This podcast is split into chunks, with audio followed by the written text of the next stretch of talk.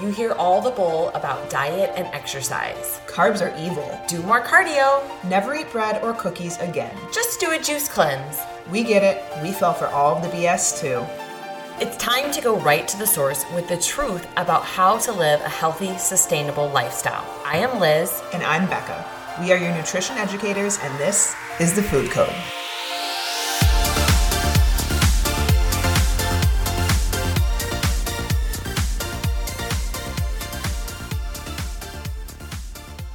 Welcome to the Food Code. We got some good stuff for you today. And I'm excited to talk about this because a lot of people ask about this with the BMI scale, which is your body mass index scale. If. I hear another person tell me their doctor told them they were obese and they have no fat to lose, Doctors, be better. be better for technically us. I'm obese. Actually, I'm morbidly, Oh, I'm morbidly obese. obese. Morbidly obese. I know. So here we are, your nutritional educators, and we are morbidly, we are morbidly obese. obese. it's not funny, but it, It's it's it's very frustrating because BMI is bullshit. It I mean, the doctors use this as a marker of your quote unquote health. And the sad part is that this is used for health insurance and for Mm-hmm. life insurance and for things that people have to pay more money for Yeah. because they're considered unhealthy because of this scale. Yeah. And what's even worse is that the person that created the BMI scale specifically told the medical professionals not to use this as a widespread scale Yeah. because he was making it for hospitals to see what they needed as far as supplies. So and he was a mathematician. He was not even, and he knew nothing about the human body, guys. He was not a doctor or a health professional. His name was Lambert Adolphe Jacques Quetelet. Quetelet. He was a Belgian mathematician, and this was over 200 years ago. We have been fighting this battle with BMI for 200 years. Can Yeah. we please just end it, health professionals? Yes. So why did he create the BMI scale in the first place? First, to help government allocate resources to the population. Okay? It had nothing to do with how healthy, quote unquote, healthy, air quotes there, someone was. And he, as I mentioned before, requested that the formula was not to be used to measure fatness or signify someone's health status. And I'm going to go ahead and go out on a limb here and say that 200 years ago, we did not have similar body types. People were more active in general. Mm-hmm. They had more laborious jobs. Less processed they probably food. ate less in general, just overall, calories wise. So this was probably not saying it was good back then. It was probably more accurate back then than it is today, where people are more muscular in a lot of play in a lot of ways. People are over consuming foods. Where yes, the BMI scale may be accurate in some ways, but now it is very inaccurate in other ways, and it messes with people. So, what is the BMI? The BMI is your body mass index, and it's an equation, okay, that's talked about frequently in our medical system, in health classes, in news articles, and it measures weight in relation to height. It uses height and weight to classify people into categories as underweight, healthy, overweight, obese, or morbidly obese, all of which have a line that's arbitrarily drawn to separate the categories without any other factors taken into consideration. No muscle mass, no health markers, no lifestyle factors, literally just health and weight, or literally just height and weight. I've been doomed since I was 10. You're short. Yeah, am and short. You're muscular. I'm short. And I have always been active and yes, muscular. And that's kind of like if you want to call it quote unquote like big boned or whatever. Like I've I always think that I'm supposed to be like 135 pounds. I have never been a. Do you know how much I weigh? At my leanest, like during my wedding when I was sick skinny, I was 157 pounds. Mm-hmm. It wants me to be 20 pounds less than that. which would be, be- unhealthy. It would be and it, it does unhealthy. this index has it's in shown in research. It is actually contributed to people having eating disorders because they feel that they have to get down to this low weight in order to be quote unquote healthy. You know you mentioned earlier health insurances do use this as a marker right for your health. Um, i do believe that they have um, started looking more at like cholesterol levels and yes and other no. things now. Nick, life insurance, at least, Nick lost like 10 or 15 pounds since we got the Peloton in December because he started working out more for consistently. life insurance He's still considered over- overweight. Wow. He, and Nick's like gotten skinny. He's gotten skinny, because yeah. he doesn't lift anymore. He just Don't does like the him. endurance stuff. Anybody who listens to our podcast and knows Nick Chilzinkowski, please do not tell him that we refer to him as I would say he's gotten lean. He hasn't gotten skinny. He's gotten lean. Yeah. To where like he's not like muscular like he used to be when Yeah. he lifted a lot. I know which mean. I'm fine with. Obviously, like I love my husband and he's sexy, but um, yeah, he's got like I can't imagine him getting any smaller than he is unless he got like skinny and gross skinny. Yeah. Where I would not be attracted to him. But Yeah, I think the lowest that I have ever, that I can remember at least, that I've ever weighed was 143. And I had people like asking me if I was okay because I had lost so much weight. And I think I was a size four at that time. Um, for me, I look better like a size six, eight. And my natural like sitting body weight is anywhere between like 150, 155 when I'm like really dialed in. Right now, I'm like 157. But last week I was 153. So it's because of my cycle.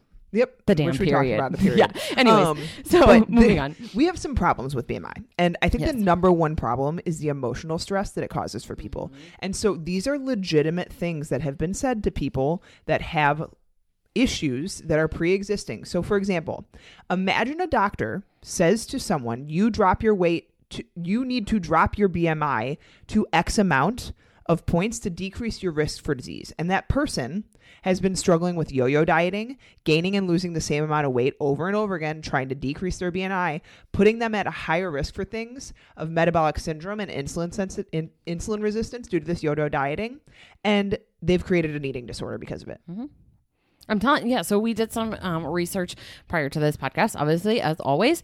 And there is a doctor that I was listening to her video, and she's talking about how she got down into this normal range, right? This healthy range. Um, but for her, it was like stick skinny, and she was very unhealthy. She felt she was malnourished. She lost her period. Like she was just way underweight for her height um, and her age and obviously other lifestyle factors but doctors don't think about these things when you go into their office they're simply looking at a chart and they don't look at you as a person like I have said this before, and I don't know if you've heard it on the podcast. When I was pregnant and I had that doctor tell me, you're quote unquote a bigger girl, so you should only gain 10 to 12 pounds, I almost came off of the table and walked out of the office because 10 to 12 pounds from my muscle mass would not have been enough to carry a healthy no. baby. No. Right? She doesn't look at the person she's talking to, she looks at a chart. Right. Exactly. And that's the biggest problem that I have with it because they say these off the cuff remarks. And we've had clients that come to us too and say, you know, I don't want to go back to my doctor until I lose weight because I'm afraid of Mm-hmm. getting on the scale or I'm afraid of what they're going to tell me. It ruins people's day.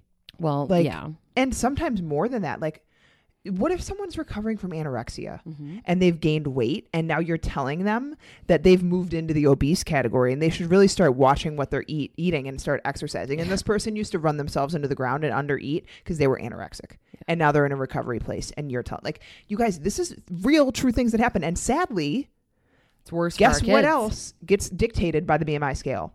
Your ability to get surgeries. There's a lot of different surgeries out there that people get put on a list and you get a higher priority for like a new kidney or a new liver or something that someone needs Yep. and they get moved up on the list when they get into a healthier range. And I get it, guys. Like, yes, some surgeries can be very high risk if someone is Absolutely. morbidly obese. Absolutely. I get that.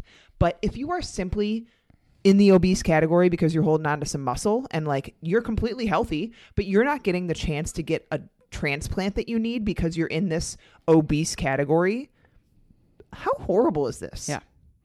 horrible and they're not looking at other lifestyle factors like what if this person is a healthy human being who trains who eats well has quite a bit of muscle mass but they weigh 10 pounds more than they what they need to weigh now now you're going to tell them which especially for someone who already has a lifestyle of eating right and training it's very hard to lose the Oh, last gosh. like 10 or 20 pounds right because you this is your Your body your adapts. balance. So mm-hmm. this is your current state that you're coming in. This is your norm. And so you're going to have to go to some sort Excessive of extreme, lengths. Yeah. right? And so what do you do? And then what's even worse than all of this, in my personal opinion, is that it is setting up our children to have poor relationships with mm-hmm. food, right? They constantly see parents trying to diet or yo-yo diet, or they're being told by their doctor that your four-year-old daughter is going to end up with diabetes if you don't get her BMI down. I'm sorry, but let kids be kids. Let them be active. Let them enjoy some snacks. Please don't go by the BMI scale. Of No. course, there's a difference if your child is, you know, consuming all kinds of amounts of foods or sugar or things like that. Like we should be feeding our kids good food anyway, but it's setting our youth and our children up for poor relationships with food and what is happening in turn. Mm-hmm. More anorexia, more eating disorders. Oh gosh. Right? Yeah. There's it's on a total rise. Yeah. Because of the horrible diet culture that's going on. And guess what? The CDC, which uses BMI for this measure of health, their own data shows that the BMI measures are inaccurate at determining basically everything. you can be the exact same height and BMI as someone else and have completely different bodies. And not to mention, that very same data shows that nearly half of the people classified as being obese, according to the stam- standard, are perfectly metabolically healthy. And that's because the human body is an organism and it's not a freaking math equation. Yep. Preach. So what do we do? Right? This is what the kind of the standard is. This is what our doctors are telling us. Like, how do we determine how healthy we are? Well, number one, you got to look at your foundational habits, right? This is what we talk about all the time in metabolic prehab. Are you getting movement in? Are you f- fueling your body with the right amounts of nutrients and not over restricting food and eating 1200, 1300 calories, thinking that this is the only way, mm-hmm. right? If you are someone who needs to lose weight, you've got to have that foundation built first. Absolutely. You've got to be eating, you know, quality nutrients, adequate calories, and getting adequate movement. Okay. Mm-hmm. So that's the number one thing here. But there are other ways that we can measure your health and your wellness. And so we thought that we would talk about a couple things that you could do today to kind of look at this. Um, if you are in a gym or you you know have trained somewhere and they have body fat um, scanners, you can use them. They do show about an eight percent error, so they are not completely accurate um, because the fancy scales that they have, the bioelectrical impedance, um, run a light electrical current through your body to determine the amount of fat free mass versus fat mass you have. However, electricity likes to follow the path of least resistance, which means it's likely to skip over entire parts of your body, your hydration status, your salt intake, your bowel movements, the time of day, if you've just worked out, if you know completed a str- strength training session or not. Um, all of those things are going to kind of skew this. And so this is where I always tell people in our gym, like if you're going to measure your body fat percentage, understand this: you're tracking trends. This is not completely accurate. You also need to weigh and measure this at the same time. So you can't do it even like the night before, what did you eat? right. and trying to make that consistent. Absolutely. And like, did you exercise the day before? Try and every time you do these, make the day before as consistent as possible. Heck, the week before as consistent as possible because it's going to show a much of more accurate Yeah. way. Because unfortunately, like these are based on prediction models, which unfortunately already have an error and then you're like in, multiplying errors by errors so it just it, it can be vastly different Yeah. day to day so like liz said try to use a relative and try to be as consistent as possible And also for females, look at where you're at in your menstrual Yep. cycle, right? Um, that time of the month, probably don't want to be weighing and measuring your body fat percentage two days before you start your period and you're holding a bunch of, you know, water Uh-huh. um, because your hormones are all over the place. So, you know, I always tell people do it maybe every two weeks or a month if needed. I usually say a month. There's, Yeah. I, I tell people there's not going to be like a huge difference in body fat percentage in a matter of a couple weeks I mean, it depends upon what they're doing, right? and where Like, they're starting. but you also need to make sure that you're doing it consistently like either before your workout on Saturday Mm-hmm. morning or after your workout like don't be trying to just trick the numbers and do it eight different times to see what the lowest one is. And you're using this again as tracking trends. Mm-hmm. i always like to say take pictures. That is going to be the de- best description of your body fat percentage right? Absolutely. And I think waist to hip ratios is something that doctors' offices need to start implementing be much because more this is honestly way more accurate. Mm-hmm. It's not a ton of effort.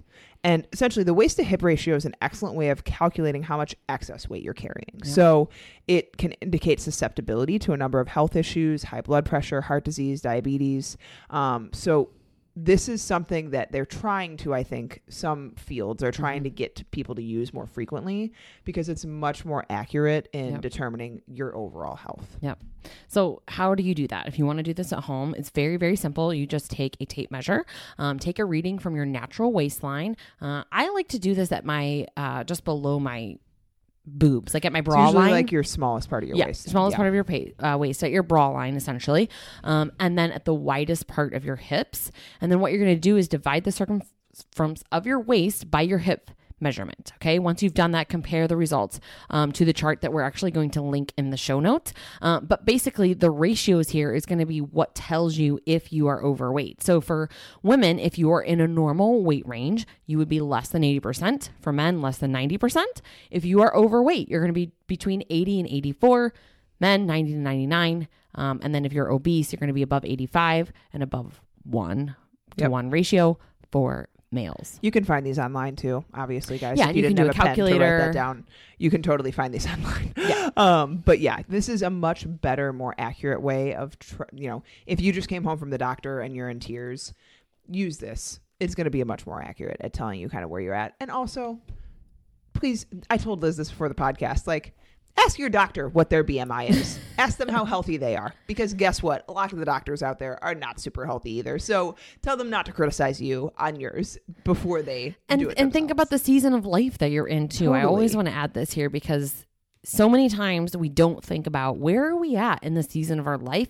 Have we just birthed a child and then we're going back Oh, in and they're telling us that you are morbidly obese? Well, no shit, doc. Thanks. I just had you know I just created a human living months- organism and an additional organ in my body. But it's the worst because that is the time that most people are trying to diet and they're going in and they're seeing Mm-hmm. doctors frequently, right? And they're being told some of these unhealthy comments um, that are not helpful to you. And, and again, I go back to what I said at the beginning of this.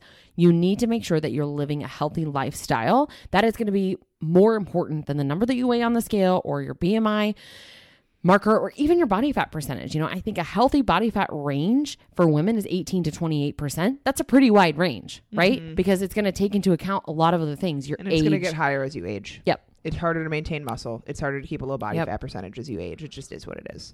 Yep. Um, and so again, be active, eat quality foods, nourish your body, get good sleep, keep stress minimal. I'm sure you guys are doing just fine. Ignore the stupid BMI scale. All right. Thank you for spending your time with us. We are honored to be able to help educate you and improve your life. If you've enjoyed this, please take a screenshot, share it on Instagram, and tag us at lsn.coach. And leave us a five star rating and review on iTunes as this helps us grow and reach others. So if you have any questions, feel free to shoot us a DM or an email, and we will talk to you soon. Have a great day.